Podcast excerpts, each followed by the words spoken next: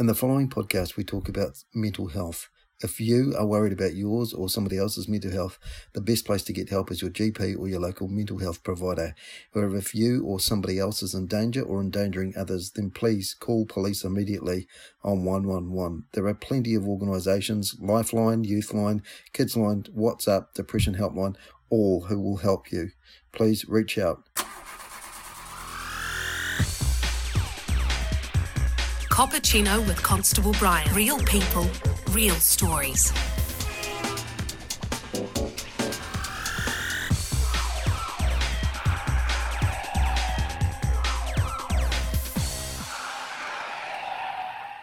So my guest today is uh, Jackson Shuri. He is currently at the rank of detective in the Waitemata district.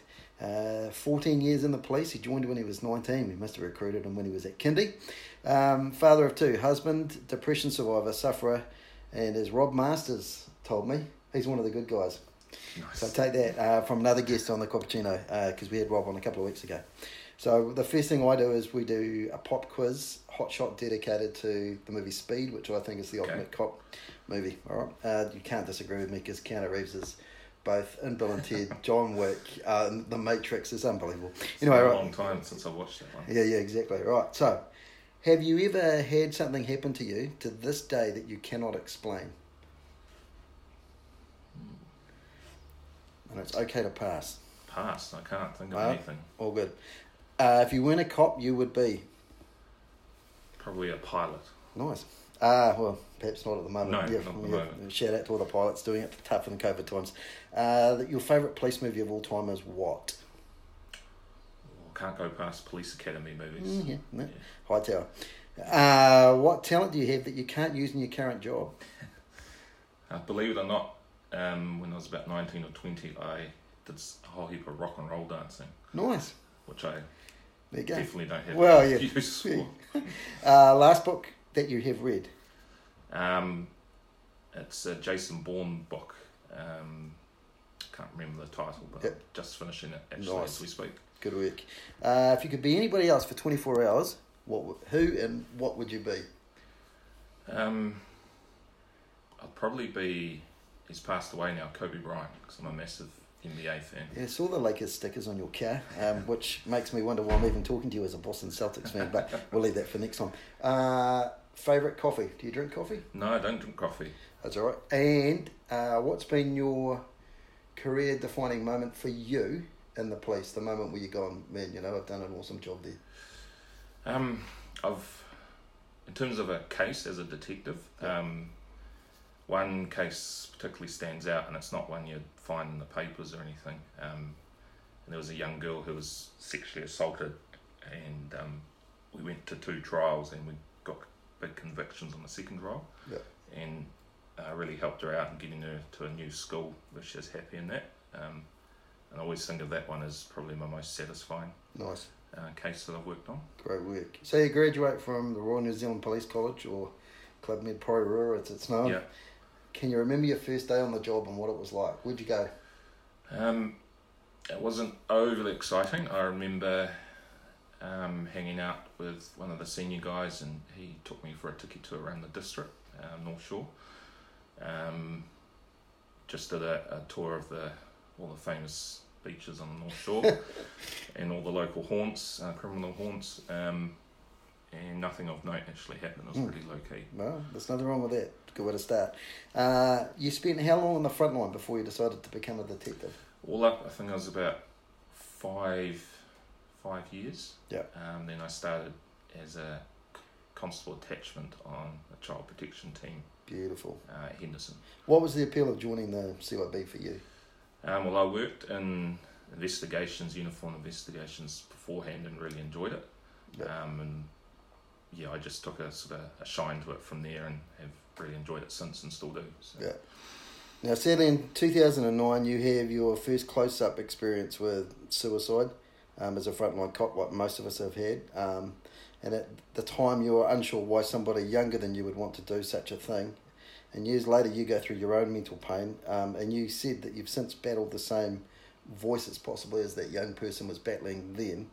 Um, when all of that sort of start first started to happen uh, after that incident, you um, in some of the interviews I've read about, read you say that that was kind of your trigger point. Did you realise at the time, or was it just sort of we've done the job, we're moving on like most cops do? Yeah, it was um, more of that. Um, I did the job, had three days off, um, which were rostered, and went back to work and um, sort of popped up maybe a year later, some anxiety issues, but nothing too major. Yeah. And it wasn't the the big trigger, but it was certainly a trigger Yeah.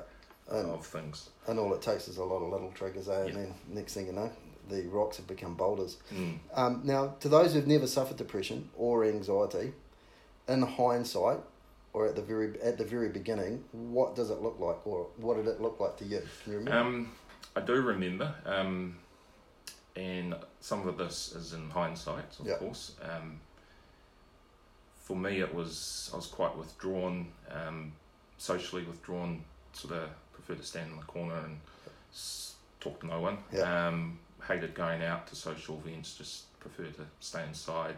Um, sort of changes in behaviour. Like generally, I'm quite outgoing. Like to get out and about, um, to do things. Um, some of the things I really enjoyed, I just had no energy for. Yeah. And quite lethargic and fatigued um, at times. Um, yeah, no, no motivation. yeah, That that was initially that was the the first sort of signs. Um, there, there was a lot of other things I went through after that, but that, yeah, that was pretty much the first sort of signs.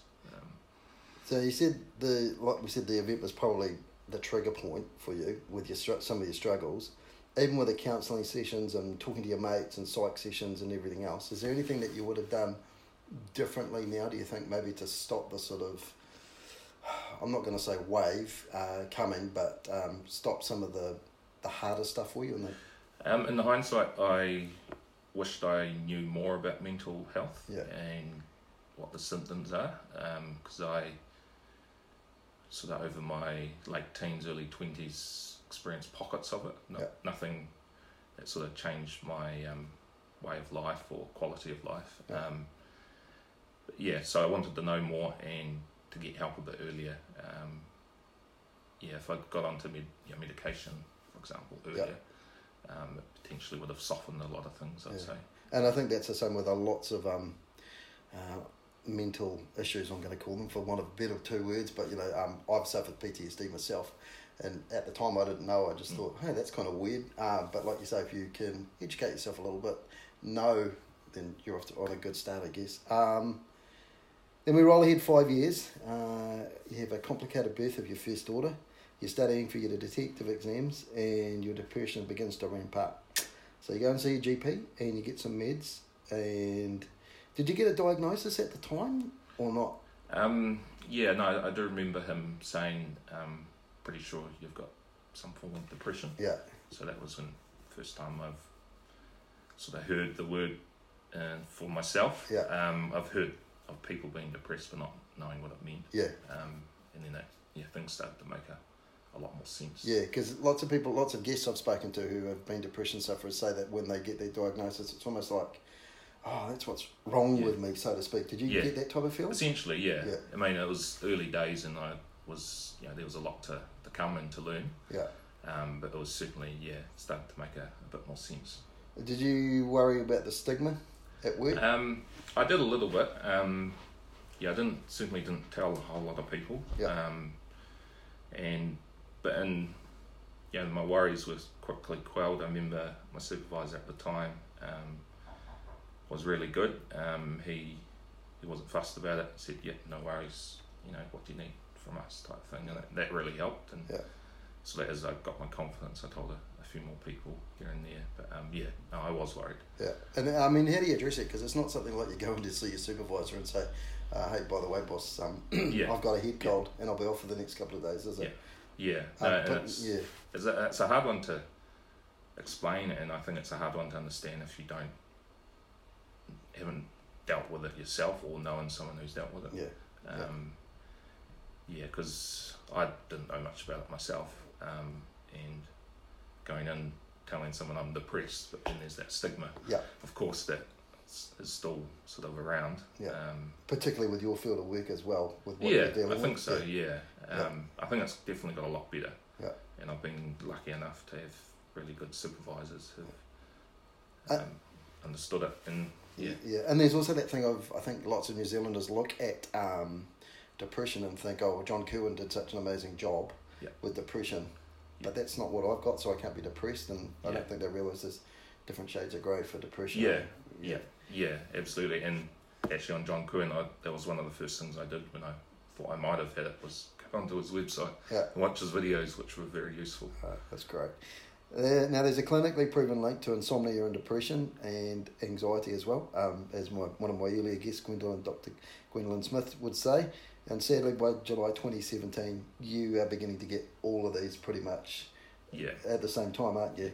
And you've said that, uh, like you said previously, your self esteem was at an all time low. You hated yourself. You felt like a failure. You hated social events, and your thoughts were basically filled with guilt and regret.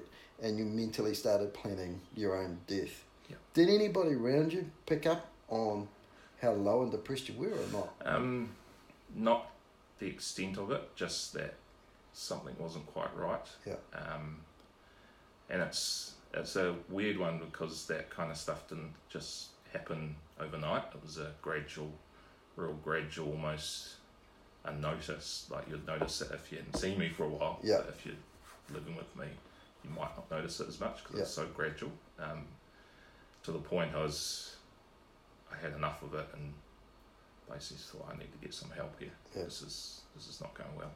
What would you say to somebody at the same low? Oh, sorry. What would you say to somebody who was at, at the same low now as you were in 2017? What what advice would you give them to come out of the rabbit hole, so Um, to speak? Yeah, there- there's lots of things that that worked uh, for a period of time for, for the phase I was in, um, but the main sort of two or three things is, and it's very cliched, um, is it's okay to feel that way. Like it's okay to be it's okay, Yeah. um, and it, it's not, you know, it's not weak to ask for help or weak to speak, as it's been called. Yeah. Um, and the main thing is to to stick with it. You know, there's been plenty of days where I thought I'm never going to get through it, but you just got to pick yourself up and dust yourself off and keep going. Yeah. Um, yeah. What do you think New Zealand males in general are so crap at talking about their mental health? I mean, if we get a footy injury, first one to tell all of our mates, hey, look at the size of this bruise, you know. Holy hell, Arnold Schwarzenegger himself must have jumped from a 50 story building and landed on my chest. That's massive. But with our mental health, it's just tucked away, you know. Yeah, it, it's something I've thought about a lot, and there's no sort of definitive answer, but I think it, it's tied in with um, that macho male sort of image that you want to portray to your friends or the society or whoever you're with. Yeah. Because you know, talking about emotions, I don't feel you know too well. I'm feeling sad, um, etc. Um, it, it shouldn't be, but um, Yeah. at times it's you know deemed a sign of weakness and Yeah. should take the harden up approach, which you know a lot of people have, including myself, for for a time. Yeah. Um, and I remember, yeah, clearly telling myself to, to get over myself Yeah. quite a few times, Yeah. um, which is not not the way. No, which is a stock standard New Zealand male Mm. response to things. Oh, come on, bud, you need to toughen up. Put- Yeah. Get on with it. Yeah, um, absolutely. Yeah, and talking to lots of other people who've been depressed or they've had um, issues, they say, you know, if somebody had actually listened to me Yeah. rather than just sort of Yeah. giving me a cliched answer, I might have been home. Um, you said that you spent many nights on your back step just crying and pleading and praying for it to all stop. Um, and you've since said during this uh, podcast that, you know, there was a point where you just went, look, enough's enough. Can you remember when that point was? Can you remember when you sort of got like a little bit of sunshine and went, this is it? Um, yeah, it's uh, it was a tricky it's a tricky one because there was it was at that point where it was it was harder than yeah sorry it was darker Yeah, um, more often than not Yeah. in terms of my feelings. Um, but I knew sort of deep down that you know we're not supposed to be feeling like this. Yeah. You know we're you know born to live live Yeah. life, not not the opposite. Um, I just yeah just knew it was wrong. Well, not wrong, but I, life shouldn't be like this. You know, because on paper I had have a good life, and I do have a good life. You know, married, kids, good job. You know, live in my own house, that Yeah. kind of thing. Um, and it's like I should shouldn't be feeling like this. Um, Yeah. And it was, I think I just had enough good in my life, and instilled in my life to to sort of strengthen up my resilience to actually I need to get on top of this. Often, wives and close friends don't notice any change in outward appearances uh, when their wife, husband, or partner is suffering um, with mental health issues. Did your wife have any inkling what was going on, Did, or was it? She did, um, but not to the extent. Um, it was, around, I think you said July 2017 or so. It was around Yeah. that time I actually started telling her Yeah, exactly what I was feeling. Yeah. Because a lot, like a lot of people um, who are depressed, you become quite high functioning, so you can still operate. yeah, So you know, I remember working big operations, quite depressed, but just getting on with things because I had to. Yeah. You know, responsibilities and and stuff. So um, yeah, it's a a really tricky illness because it does can be hidden quite well. yeah. So I was back into your supervisor's office, back to the psych, and back to the GP, asking for help. Yeah. Um, how humbling is that experience? Um, it was yeah very humbling, and the more I went back, especially after saying yeah I'm doing quite well, um, it was actually got harder because Yeah. I you know really wanted to be well, but then I was like I'm really not. Yeah. Um, and it's, yeah, it was quite hard asking for help over and over again. Yeah. Um, but unnecessary. Um, well, not unnecessary evil, just something I had to do. Yeah. Yeah, for your own well-being. Yeah. Uh, and now anybody's been on any type of medication now it's, knows it's hard to come off meds. But from what I hear um, from some of my other guests and yourself and a few press interviews I read, antidepressants in particular are really rough to come off. Um, Yeah. And when you went back and saw your doc and your psyching supervisors, you obviously had a change. Yeah. When you would change, you drop off your meds, you change your meds to Yeah. try and get everything to balance up. Um, how tough was that for you when you changed your meds and you were doing that Um, cycle? incredibly, incredibly tough. Uh, the next sort of five to six weeks was probably the hardest thing I've ever done. Um, so I went for what it's worth off citalopram, which is quite a standard antidepressant, onto a high dose of venlafaxine, and just everything went out the window. Um, you know, I actually felt like I was going crazy for a Yeah. period of time. High, high anxiety, which I'd never experienced before. Um, panic would set in for no reason at all. Um, yeah, then the physical symptoms, um, just massive fatigue and tiredness and everything else. Yeah. Um, and then, yeah, lots of sort of suicidal ideation sort of um, spiked. Um, was talking about it like after the fact. It was sort of described as quite a numbing Had to take a few steps back to Yeah. take a few more forward type scenario. Um, and I knew it had to be done. I just had to get through it. But yeah, it certainly wasn't easy. No. Now, you're obviously in a much better place now, Yeah. and it took some real courage to come forward and tell your story. Um, I can remember the day that it came out in the Herald because you and I were working together at that time, I think, uh, and going, holy hell. Um, what was that like for you when it hit the Herald and the other news feeds? Um, it was really good because I had um, numerous emails and you know people I crossed paths with saying you know well done and stuff, and it Yeah. was really quite humbling because um, I think it was good for a couple of reasons for my own personal benefit to you know feel the love I guess, but um, to em- emphasise that it's, you know it's, I'm not the only one Yeah. and it's okay. Yeah. Um, and, and to you know quite a few people said you know thanks for that I've been struggling lately you know um, didn't want to speak out that kind of thing but you've encouraged me to do that so it was you know beneficial for that reason as well Okay. um, but yeah it was it was great but difficult at the same time because I wanted to reply to everyone and then Yeah.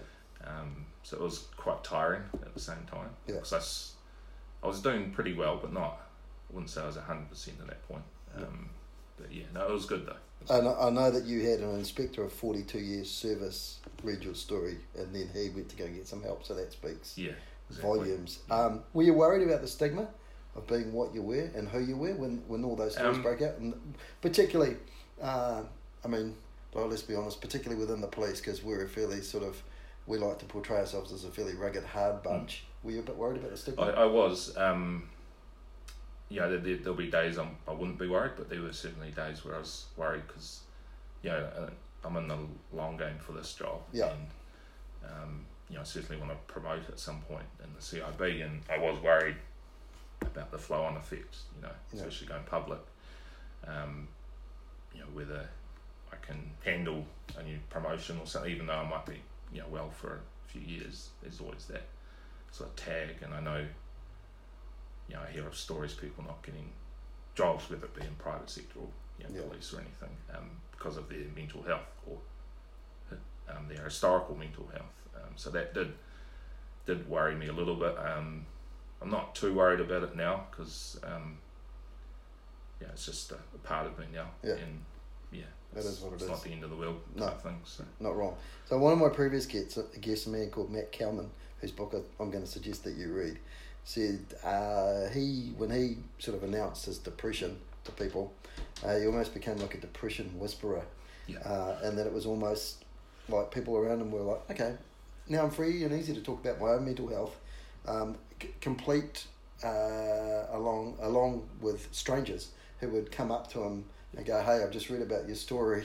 Um, oh, let me give you some of my mental health um, issues as well. Was that your experience as well? Yeah, it was not so much in a, a public sort of random meeting, Yeah. like out in the mall or something, but I did have a few Facebook messages, um, you know, from various people, and most of them just would send one message saying, I've struggled with it, thanks Yeah. for sharing. Um, there were a um, couple people who continually messaged, which which was fine, you know, Yeah. it was obviously what was needed for them, but that, that was challenging because it's, it's like I've done my, oh, my thinking was I've done my bit. I just want to, you know, I'm still dealing with this stuff. Yeah. Um, yeah. So it, it was challenging um, for different, re- you know, number of reasons, but um, it was fine. Yeah, it's a, a day by day game. Eh? Yeah. It's a long game. Yeah. What do you do? Speaking of day by day, what do you do to keep yourself in check and healthy every day now? Um, I'm at the point now, uh, first time in a long time, I can say I feel normal. Um, so I make sure I take my medication. Yeah. I've got a reminder on my phone at eight o'clock. Um, and it's just the little things like getting good sleep, getting a good diet, and good exercise, um, but not. I found when I was was struggling sort of medically, um, I went sort of a bit too much with the fitness, with the diet, with the sleep, and it's just finding that balance which works for each person and it's just a matter of being aware of it keeping those good you know practices in, in place um, and, and not being too too hard on yourself if you have a bad day you know. Yeah. One of those key messages that you came out with was that your message is really simple. Uh, look after yourself. Don't be afraid to seek out help, even if it takes several times of asking. Do you think that your message has changed in any way, shape, or form since Um, you came forward or not? Not not really. You know, there's certainly things um, that I've used, techniques I've used for a short period of time, uh, but the core one that's remained constant throughout is, um, and I'll add another one actually, is you know, asking for help. It's okay to feel this way. Yeah. Um, but another one is not to be too hard on yourself. Yeah. Because I've always, um, for whatever reason, had very high standards for myself, even from a young age. Yeah. And I didn't reach those sort of goals, I guess. Um, I was quite quite harsh on myself, and it still loiters in the background um, a bit that sort of mentality. But um, yeah, it's important to when you well not even fails probably not the right word, but have those perceived failures to the yeah it's okay Yeah. you know Yeah, there's nothing wrong with that. Well, Yeah. What is it? Um, when you fail, pick yourself up, dust Yeah. yourself off, and yeah, yeah carry on exactly right. So when I first spoke to you about doing this podcast, you were like, "Yeah," and we will because it gets obviously gets really taxing, Yeah, and you've it done does, yeah. a truckload of podcasts and everything else. Um, and to be fair, you've become a bit of a poster boy for mental health in the police Mm. as well. Are there days where you just go, "Please, just leave me alone and let me press on because I'm sick of talking about It this"? has been days. Yeah. Um, I'm not. Um, I'm fine with it now. Yeah. Um, I don't sort of actively go out and try and talk to everyone about it. You know, if an opportunity presents itself, I will Yeah. share it. Yeah. Um, but I don't actively go, "Hey, do you want to hear what I've been through?" Yeah. Um, and and I sort of like um, try and speak my sort of emotions. Like if I'm feeling unmotivated in the office, just to say, oh, "I'm not feeling motivated today." Yeah. um, and yeah, just as an encouragement for other people to say the same if they're, you know, because it's we have those days. Yeah. Um, and yeah, so I did definitely did for a while. I was like, oh, I just want to Yeah. get back to normal, but it's you know it's fine. I had a pretty good year last year, um, and having a better year this year, so it's I'm sort of just going to leave it to one side, and if it pops up, you know, I'll deal with it. You Yeah. know, that situation. Um, and yeah, I've never never said no actually to any opportunities. So As well, you shouldn't. Willing, Um, I mean, yeah. yeah, Yeah, and uh, you've gone on to do video campaigns, public speaking. If I'd said to you that you were going to end up on stage with Zach Franich talking about mental health, you probably would have gone, yeah, no, hang on, maybe not. Yeah, uh, press interviews and podcasts.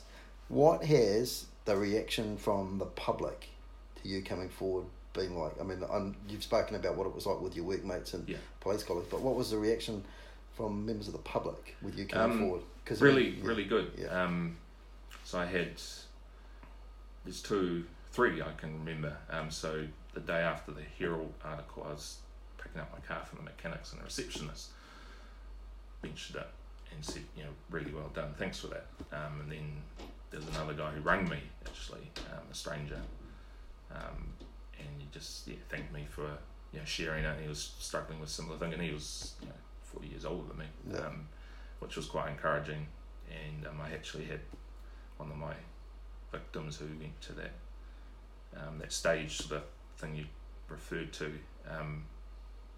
She'd seen me there, and then say that she was a victim for one of my files. Then she you know, found it quite reassuring, um, and it was reassuring knowing you know I can tell them you know know what you're feeling, Yeah. depressed and so forth. Um, so yeah, overall pretty good. Yeah. So, Now, our mutual friend Genevieve Mora from Voices of Hope. Yep.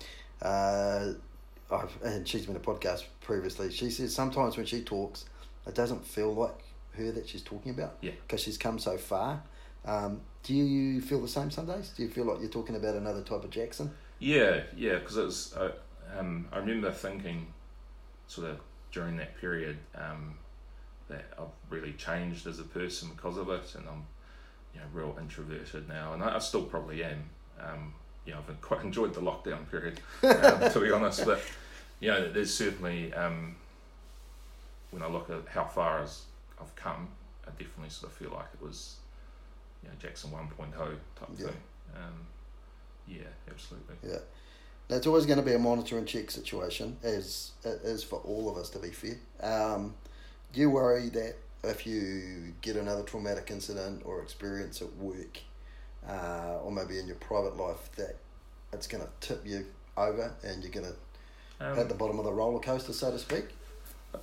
I do and I don't. Um, I do because it's obviously yeah, part of experience, a traumatic experience for, for everyone. Yeah. Um, but I don't because I, you know, I'm quite well medicated at the moment and um, got all the skills I need. It seems. Yeah. Um, yeah, and the medication I think, from what I understand, helps with those stress resilience, Yeah. especially and stuff. And I've noticed you know, when I've experienced the last couple of years, the various stressful events that we all have, you know, especially with kids, Yeah. finances, all that, has things that were a big deal, you know, two, three years ago, little things are not a big deal at all Yeah.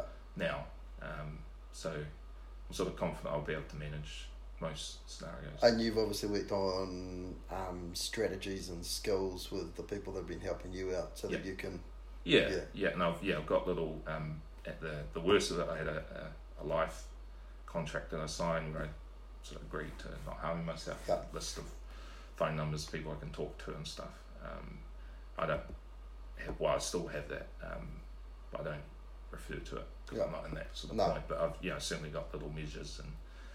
Um, I'm quite comfortable saying, you know, actually, I don't feel like doing that today. Yeah. Um, Yeah. That kind of thing. So- And there, like you say, there are lots and lots of strategies. Um, you can go Mental Health Foundation, a whole bunch of different charities that'll do stuff uh, from stuff that's as simple as box breathing. Yeah. If you've ever heard of that, to uh, all the way down to sort of you know, um, here's what you need to do to plan your way to try and come out of this, and who you need to yeah, talk to. yeah, yeah, So yeah, so absolutely. uh, I did th- I do this with all of my guests who have had mental health issues. So I say I'm asking advice from my friend.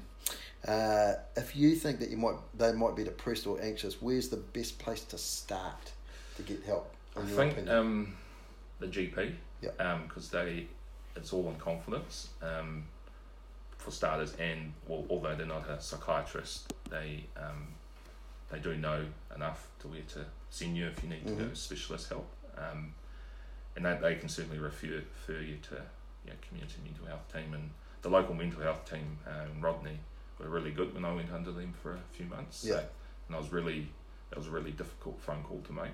Um, but I was actually quite pleasantly surprised, if I might say. Yeah, yeah, yeah. Um, and they were really good. Um, so you know, th- there is a lot of help out there, and I think yeah, a good place to start is a GP because he or she is you know, in confidence, not going to no, share gossip, I guess, Yeah. about your your health. Um, and yeah, they'll be able to give you you know variety of options that you can use.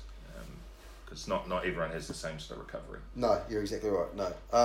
If you were a partner or a family member um, and you thought that maybe your brother, your sister, your husband, your wife, your partner, um, see all of the above, um, was suffering from a mental health issue, what advice would you give them? Because it's quite hard. So you very often hear people say, oh, "It's really hard. You can't drag a horse to water and make it Mm, drink." absolutely, yeah. Um, it's important to set like sort of foundations, um, fallback options, I can call it that. Um, you know, to simply say, look, I'm here for you. It appears you're struggling. I'm happy to talk.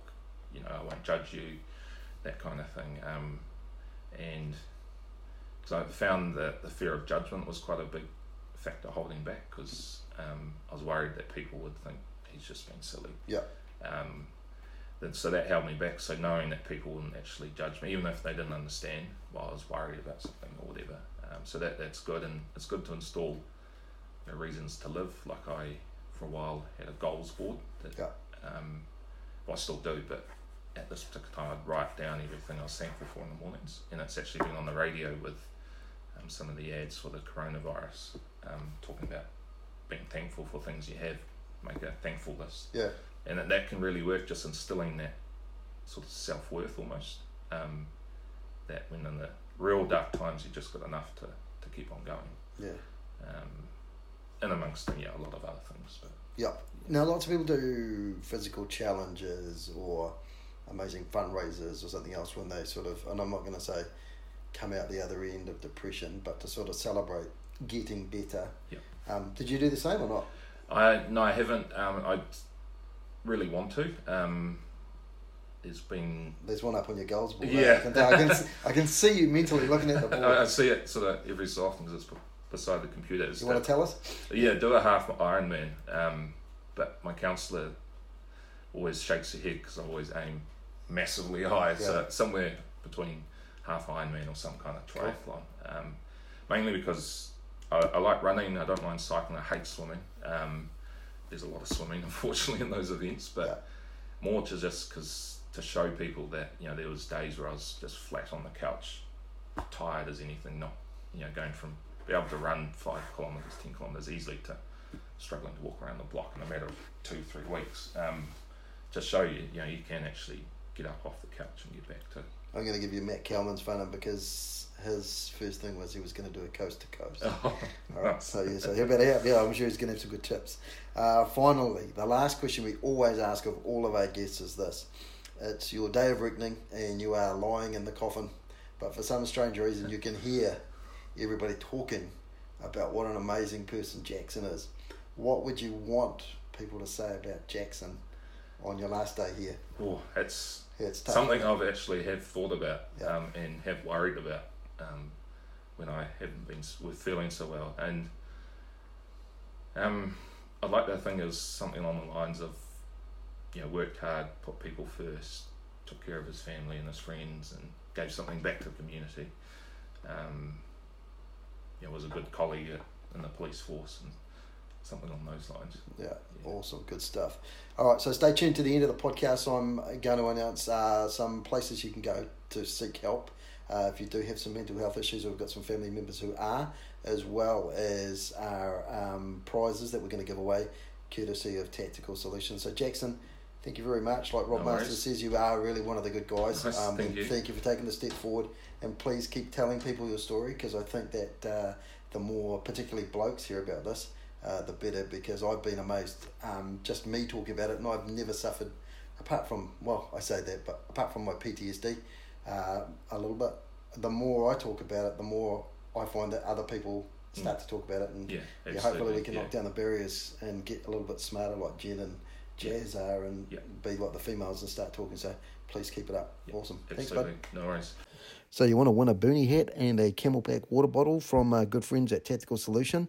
Then it's this simple. Simply go to the Cappuccino Podcast Instagram, like the Instagram account, and then tell us what's been your favourite episode of the Cappuccino Podcast so far. So again, just head towards the Instagram, Cappuccino Podcast, all one word, like the page, and then tell us in the comment section about what's been your favourite episode so far of the Cappuccino podcast. And of course, a very special thanks to our friends at Tactical Solutions Limited for supporting the Cappuccino podcast.